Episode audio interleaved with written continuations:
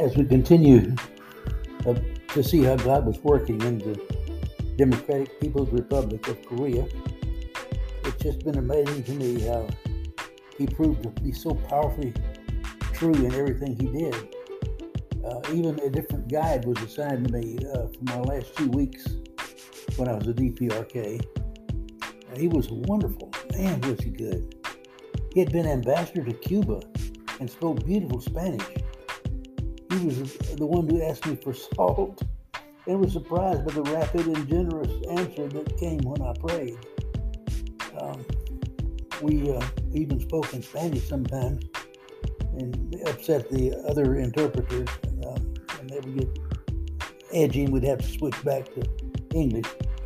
But at the airport on the day of my departure for America, he asked, What will you say about us when you get home?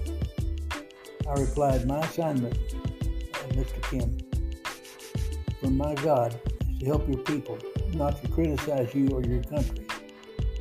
Oh, thank you, he replied, and, add, and added, Your face will be welcome in any delegation that comes to our country. Folks, that was a supreme compliment for an American to receive. Whoa, it chokes me up even when I think about it. Well, when my when my flight was called, he shook my hand and said, One final request, sir. Many of the rural children you saw in the countryside do not have winter coats. It'll be zero degrees centigrade. That's 30 degrees Fahrenheit, or 32 degrees Fahrenheit. Uh, in these unheated classrooms, can you help us get winter coats? How many do you need? I asked. He responded, 180,000 would really help. Oh, I said, I do not have any, but I will pray about it. Good, he replied with wide eyes and a huge smile. Oh man, God has been and is still doing his work in the impossible situation. Just trust him. The International Mission Board received my recommendations for 22 possible projects to help the DPRK and help keep the door open to ministry there. They were excited about the Winter Coat Project. They were so excited that they rushed the idea to the Southern Baptist Convention churches. Wow, the SBC churches made a tremendous coat drive. In January, we had over 75,000 winter coats and enough money to buy 25,000 more. And they would be, I'd get them in China, and they would be fur-lined hoods uh, with fur-lined hoods and also uh, gloves. Other funds and supplies were collected. We were and we chartered an AN-124. That's a Russian aircraft. We we borrowed it from the Ukraine. At the time, it was the largest aircraft available in the world. It carried the 75,000 winter coats, 20,000 pounds of pediatric medicines, and 40,000 pounds of seed corn. I went through China and bought 25,000 coats. While I was distributing these in the northern provinces, the plane landed in Pyongyang and began to distribute its cargo. On board the plane was another answered prayer. It was a rancher from Arizona who spoke Korean. He'd been in contact with us and expressed his calling from God to work in the DPRK. The miracle in this was his anointing by God to establish relationships with North Koreans. It had taken me three months to gain the trust and the respect of the people. They called it gaining face. He gained face with them in four days. It was as if I had handed him the baton in a relay race. The ministry never slowed down. Instead, it has continued to gain momentum. That ministry continues. The DPRK asked our new leader if he would give his organization a non religious name uh, that did not sound like it was helping a helpless country, didn't want to sound like Africa. Well, since Amigos Internacionales was a part of the consortium of the five groups, it had to leave when the consortium project closed, the end of the three months. the rancher and the DPRK representative agreed on the, the name Global Resource Services. For 14 years, that group has worked miracles in helping the people of the DPRK. I have been blessed with the opportunity to continue to minister to DPRK through this organization. Folks, I'm sorry, but I worked three months at Ground Zero in New York, and I picked up asthma as a result of it, and I'm having a problem this morning. So forgive me for ending this session now. God bless you. In Jesus' name, amen.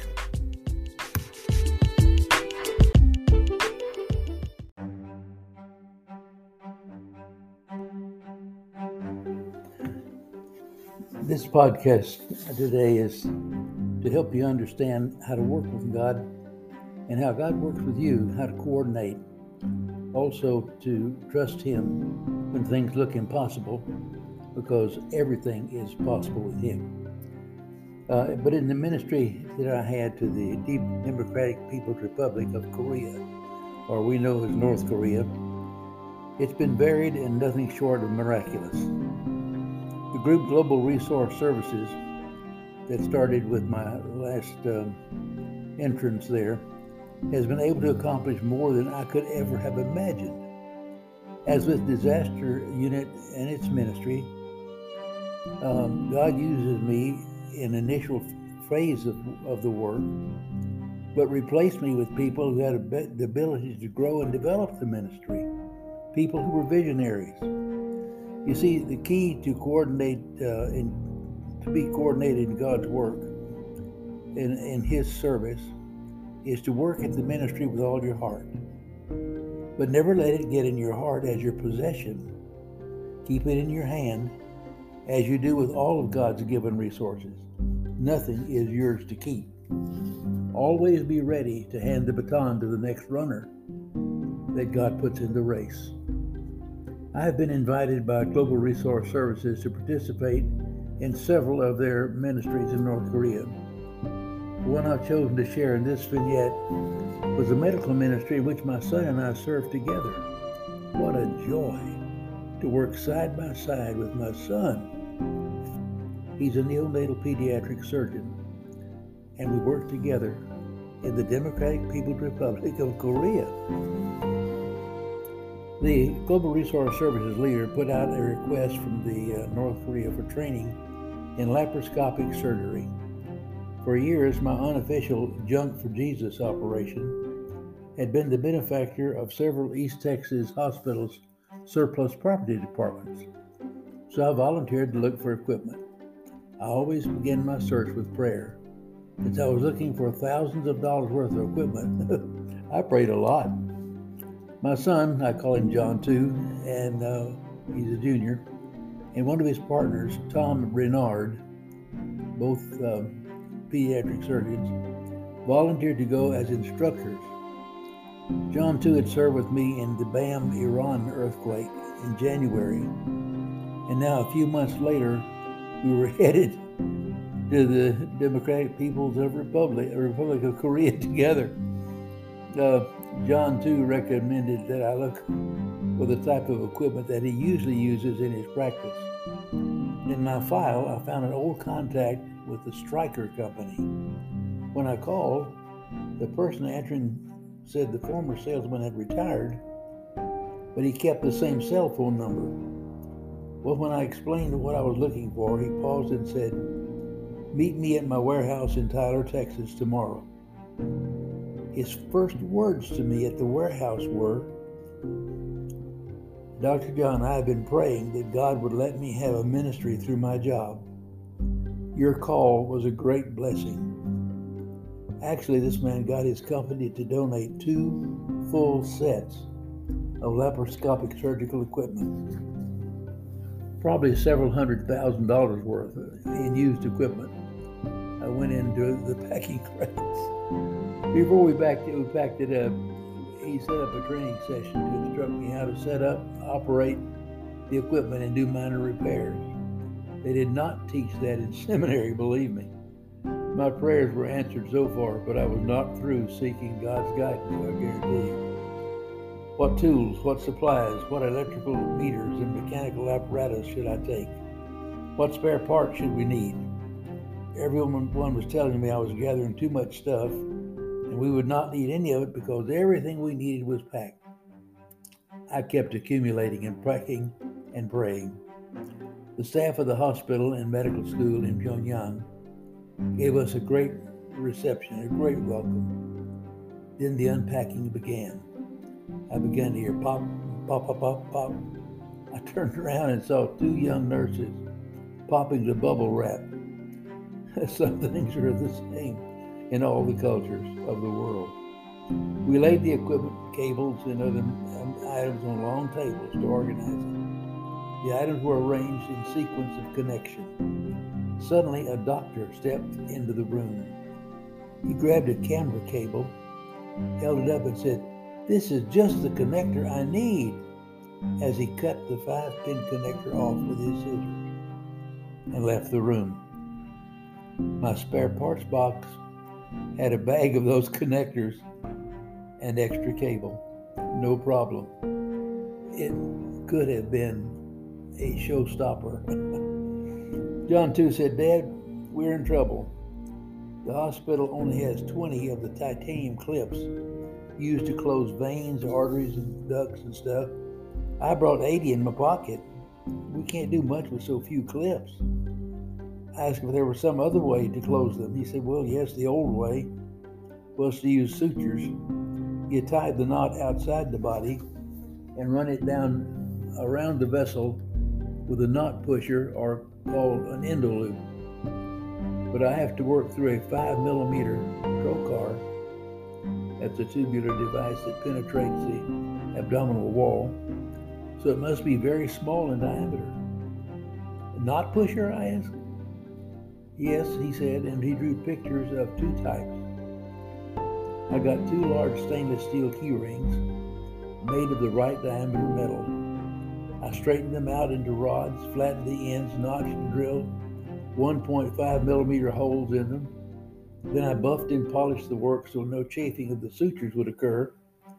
You see, God led me to pack metalworking tools and a Dremel tool kit with all the drill bits and polished wheels. I actually used some, if not all, of everything I brought.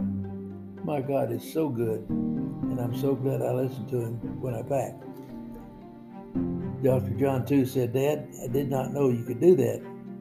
I replied, Well, son, I never needed to until now. When the surgery began, I had an additional task of monitoring the combination voltage regulator and uninterrupted power supply. It would bring any voltage above uh, 187 volts up to 220. But it came from only from 187 volts, that was the bottom, that could change it up to 220. Well, when I monitored the hospital electrical system, it never had more than 189 volts on the line. If it dropped below 87 volts, an alarm would sound, signaling the failure and the starting of the 15 minutes until shutdown process. Well, during the surgery, the power would drop about every 20 minutes. The alarm would sound. I would lay hands on it and start praying, panic praying, if you please. When the voltage came up and the alarm shut off, I would lift one hand from the machine, raise it high, and praise God in my my Baptist-Costal way. I'm sorry. That's just me.